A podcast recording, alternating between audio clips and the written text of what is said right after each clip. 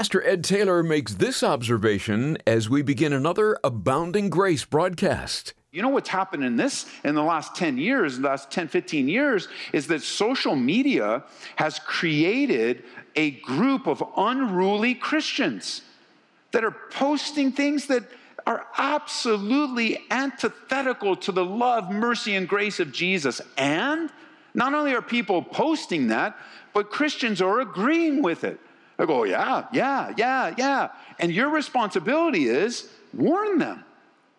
You just go, you might do a private message. You could do a public review, but a private message, what are you doing? Why are you lying? Why are you gossiping? Why are you saying this? Where is that in the Bible? This is amazing grace.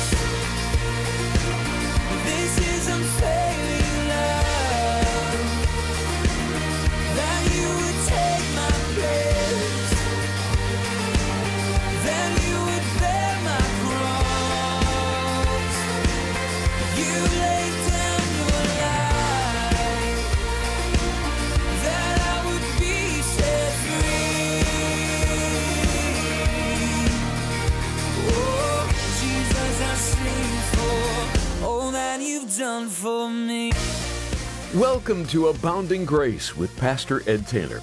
Well, here we are in the month of October, and for as long as I can remember, it's been designated as Pastor Appreciation Month. And I think you'd agree, our pastors, missionaries, and leaders need encouragement. If you want to be a big help to your pastor, keep listening. That's what today's message is all about as we return to Hebrews 13:7. Listen, there's a relationship between the leadership and the flock that requires two things mutual trust and mutual submission. And that just happens between us. But to cop an attitude where I don't have to submit to you, and here's what happens people take, you know, they get mad, I don't submit to you, I don't have to do it, I'm gonna go to that other church. Well, let me tell you something. When you get to that other church, if it's a real, true, God honoring church, the same issues you had here, you're gonna have there. You're not to run away from your issues. You go, well, you know, it was Ed, Ed, Ed. But maybe it was. But if you don't resolve it biblically, you're going to take it to the next church with you. And then you're going to get mad at that pastor. Well, I don't have to submit to you. And then you start going from church to church, all upset, all mad, all bitter. You won't submit to anyone. Whose problem is that? Well, it's yours and ours because you're our brother, you're our sister. And if the enemy can get you all bitter and angry and making submission an issue and this, I don't like that, I don't like, then you hurt yourself. And then when the Bible, the Bible says when one part of the body hurts, we all hurt.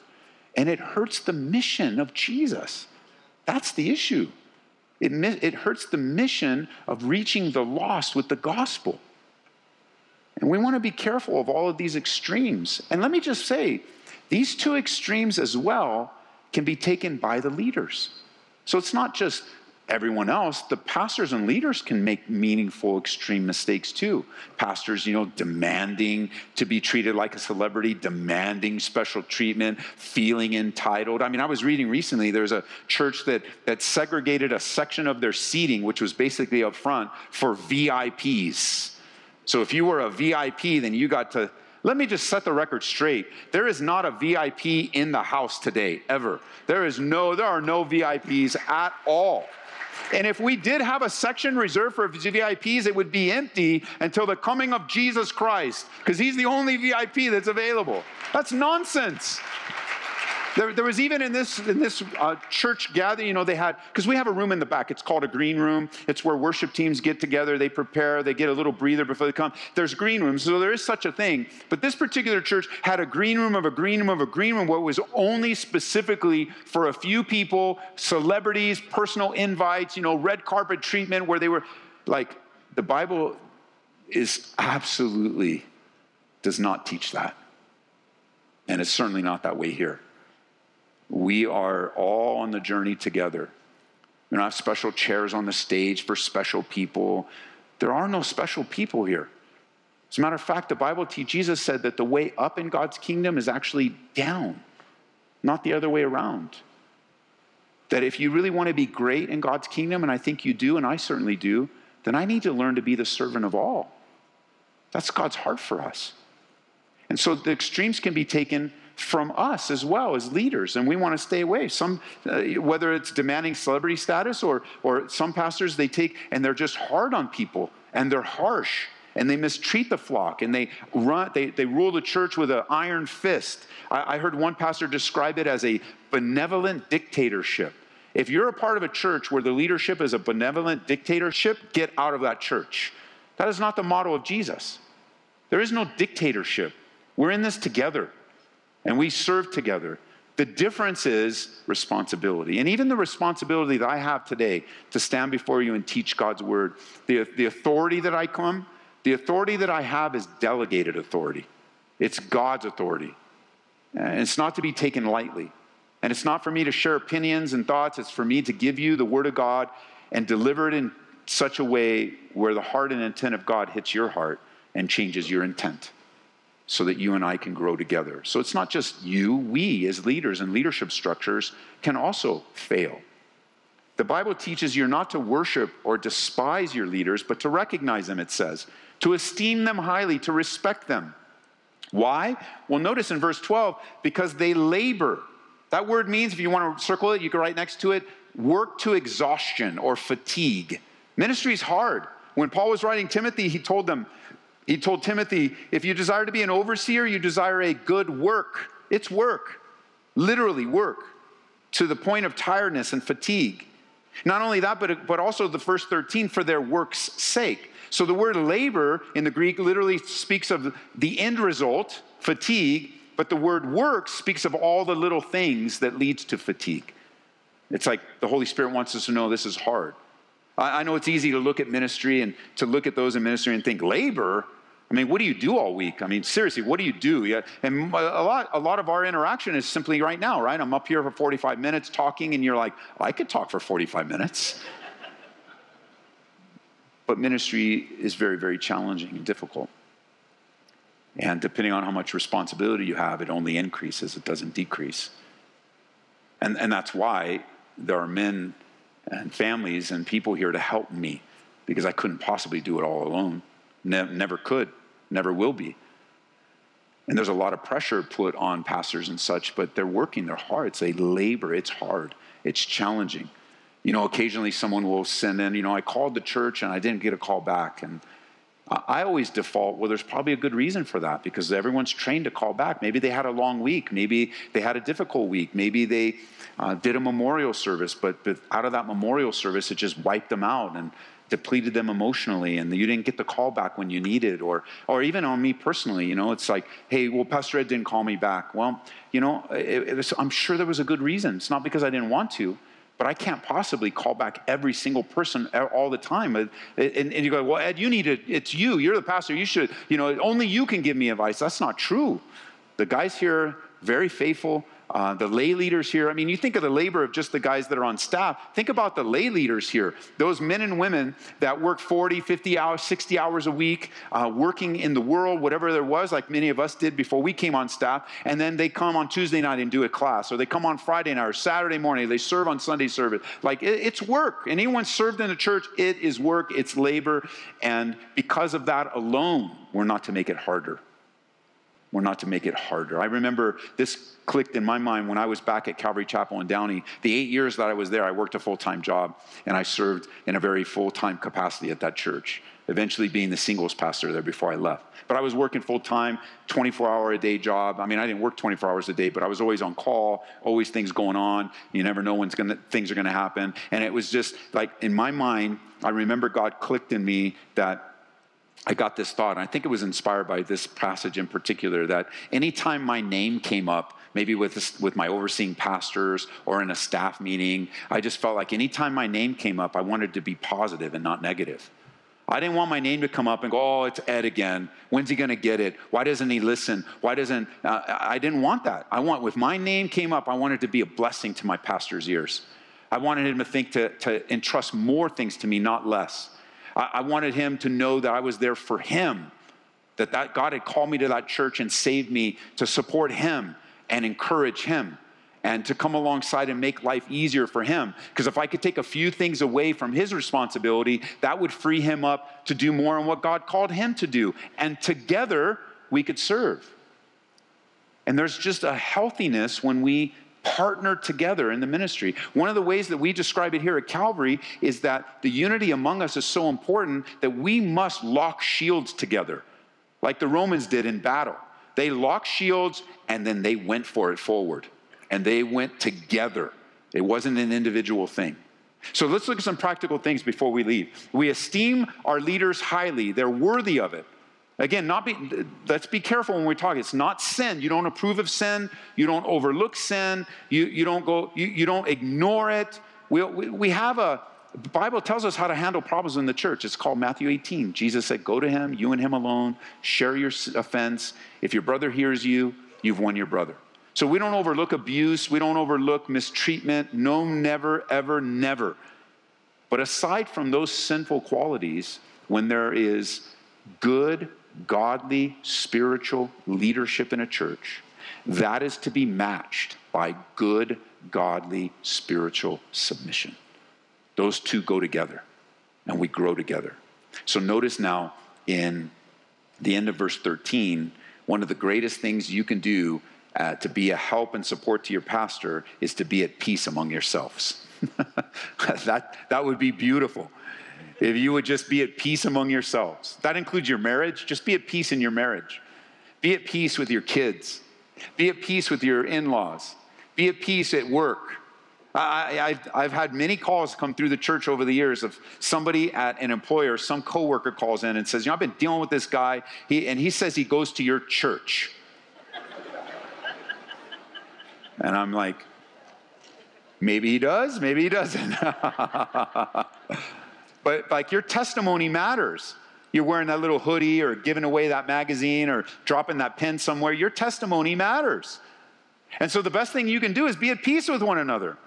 That would, that would relieve so much tension and pressure in any church. Be at peace. Don't fight one another. Don't backbite. Don't gossip. Don't, like, let's be at peace with one another. And then he gives some practical ways to do that. So he says in verse 14, we exhort you, or we strongly encourage you, or you could say, I beg you. This is so important. Number one, warn those who are unruly.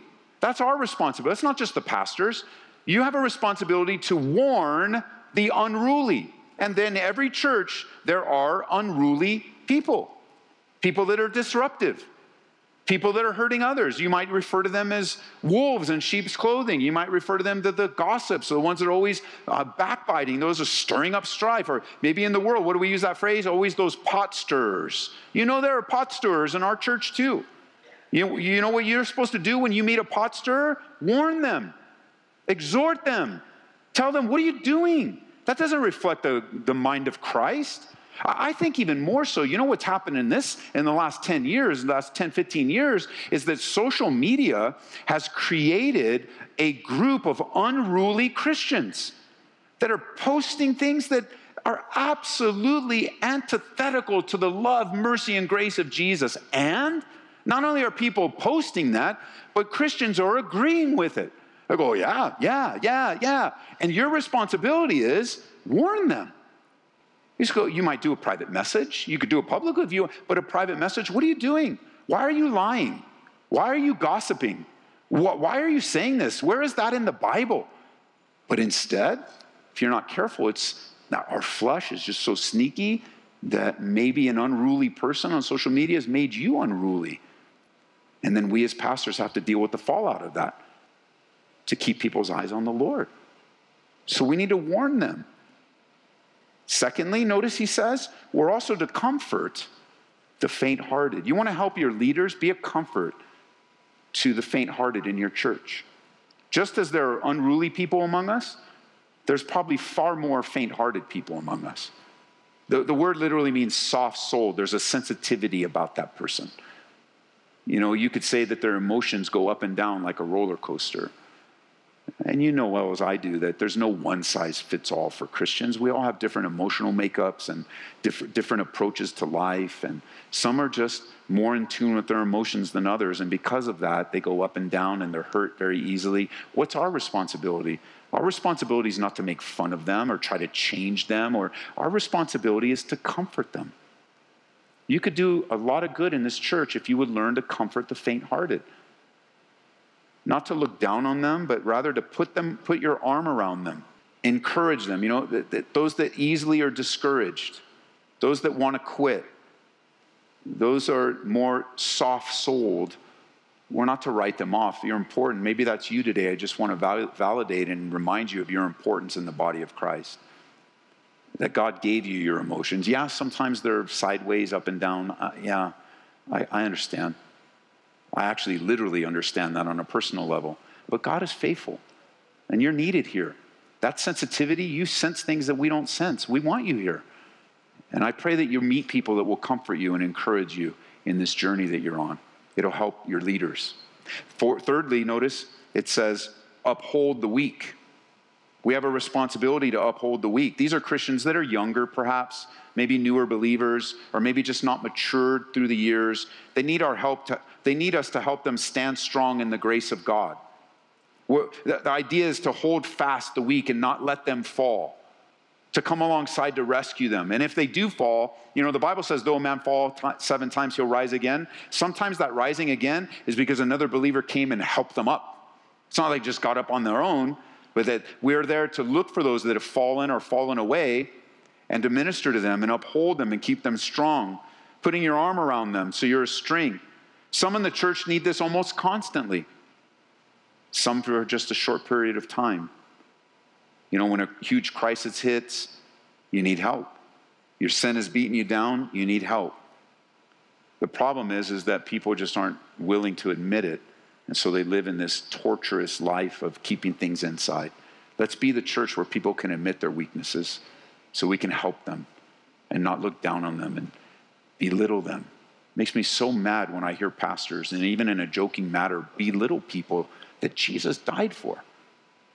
You're no joke to the Lord. You're important. You're valued. And the church can be much stronger as we realize that together and we grow in grace. And then notice what Paul says at the end. He says, here's another exhortation be patient with all.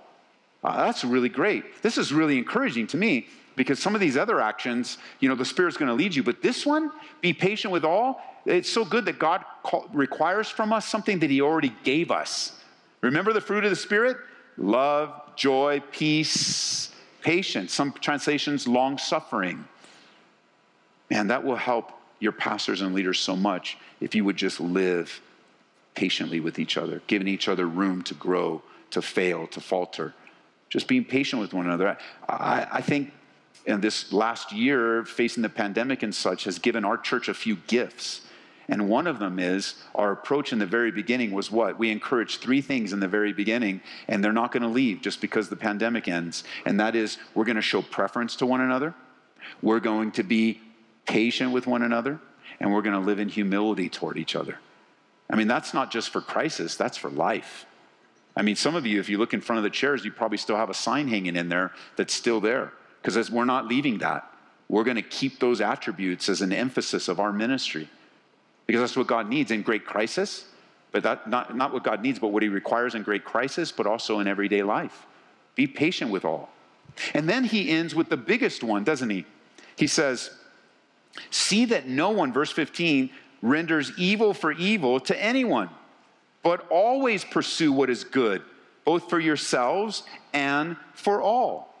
So don't render evil for evil. Revenge is such a natural response when you're hurt so I'm gonna get, I'm gonna get revenge.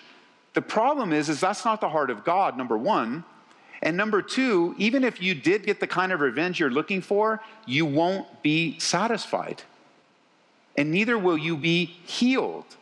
Because here's what happens you're already hurt and already experienced great trauma. When you enact trauma and hurt to the one that hurt you, you're just adding sin upon sin and you're having your own issues now you have to deal with. Revenge is very simply not from the Lord.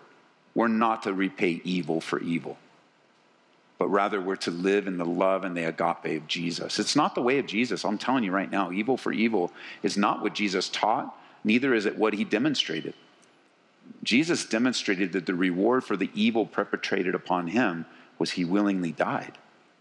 He wasn't hanging on the cross fighting for his rights. He wasn't hanging on the cross calling for protest.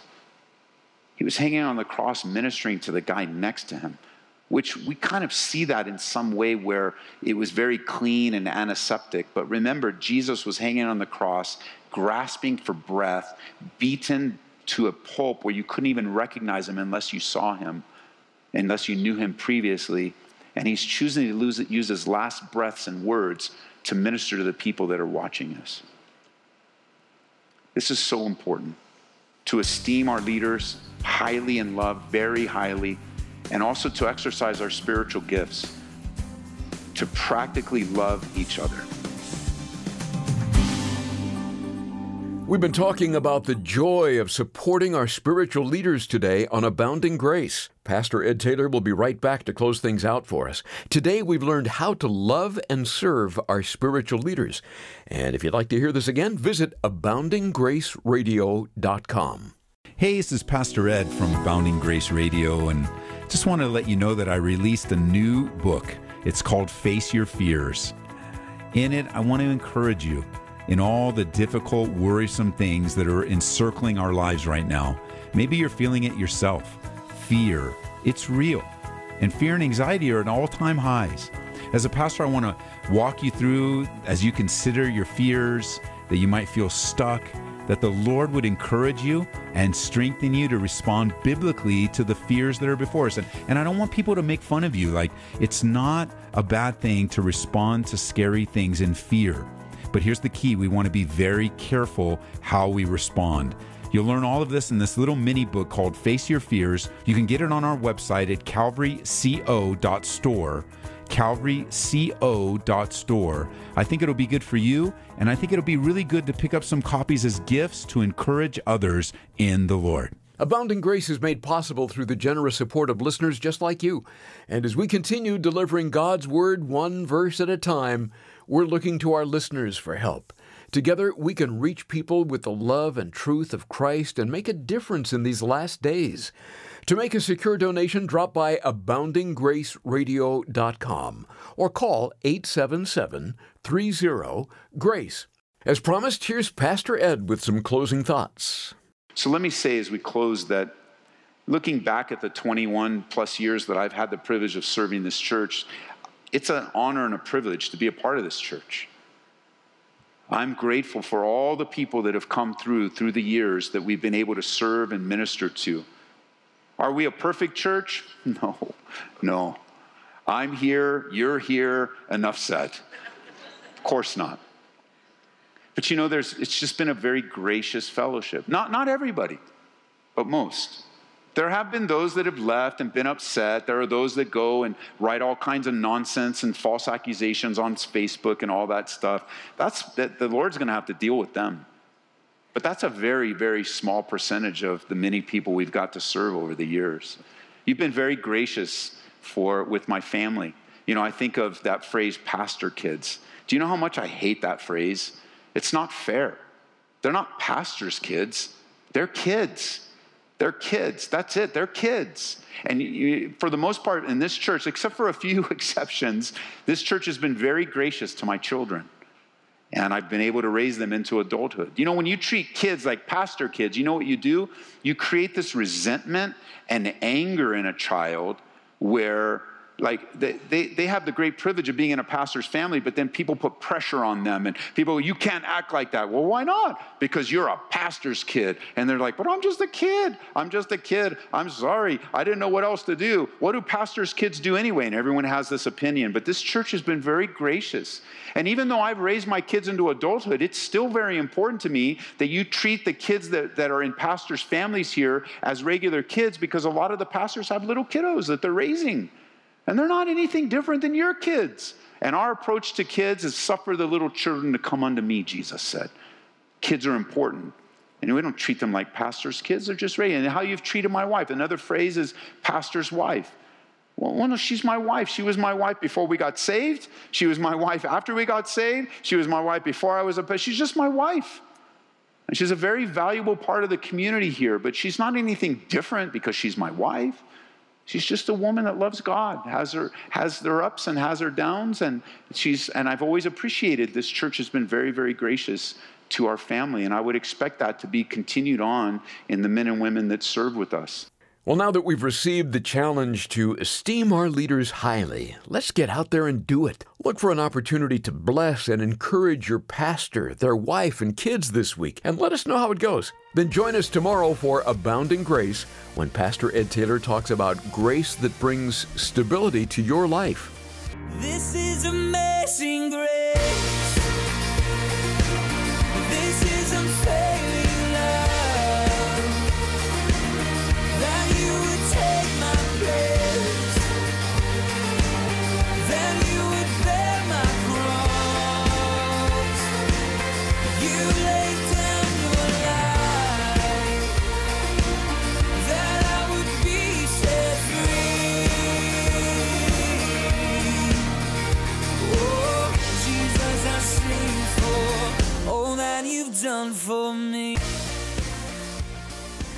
Abounding Grace is brought to you by Calvary Church, Colorado, here in Aurora.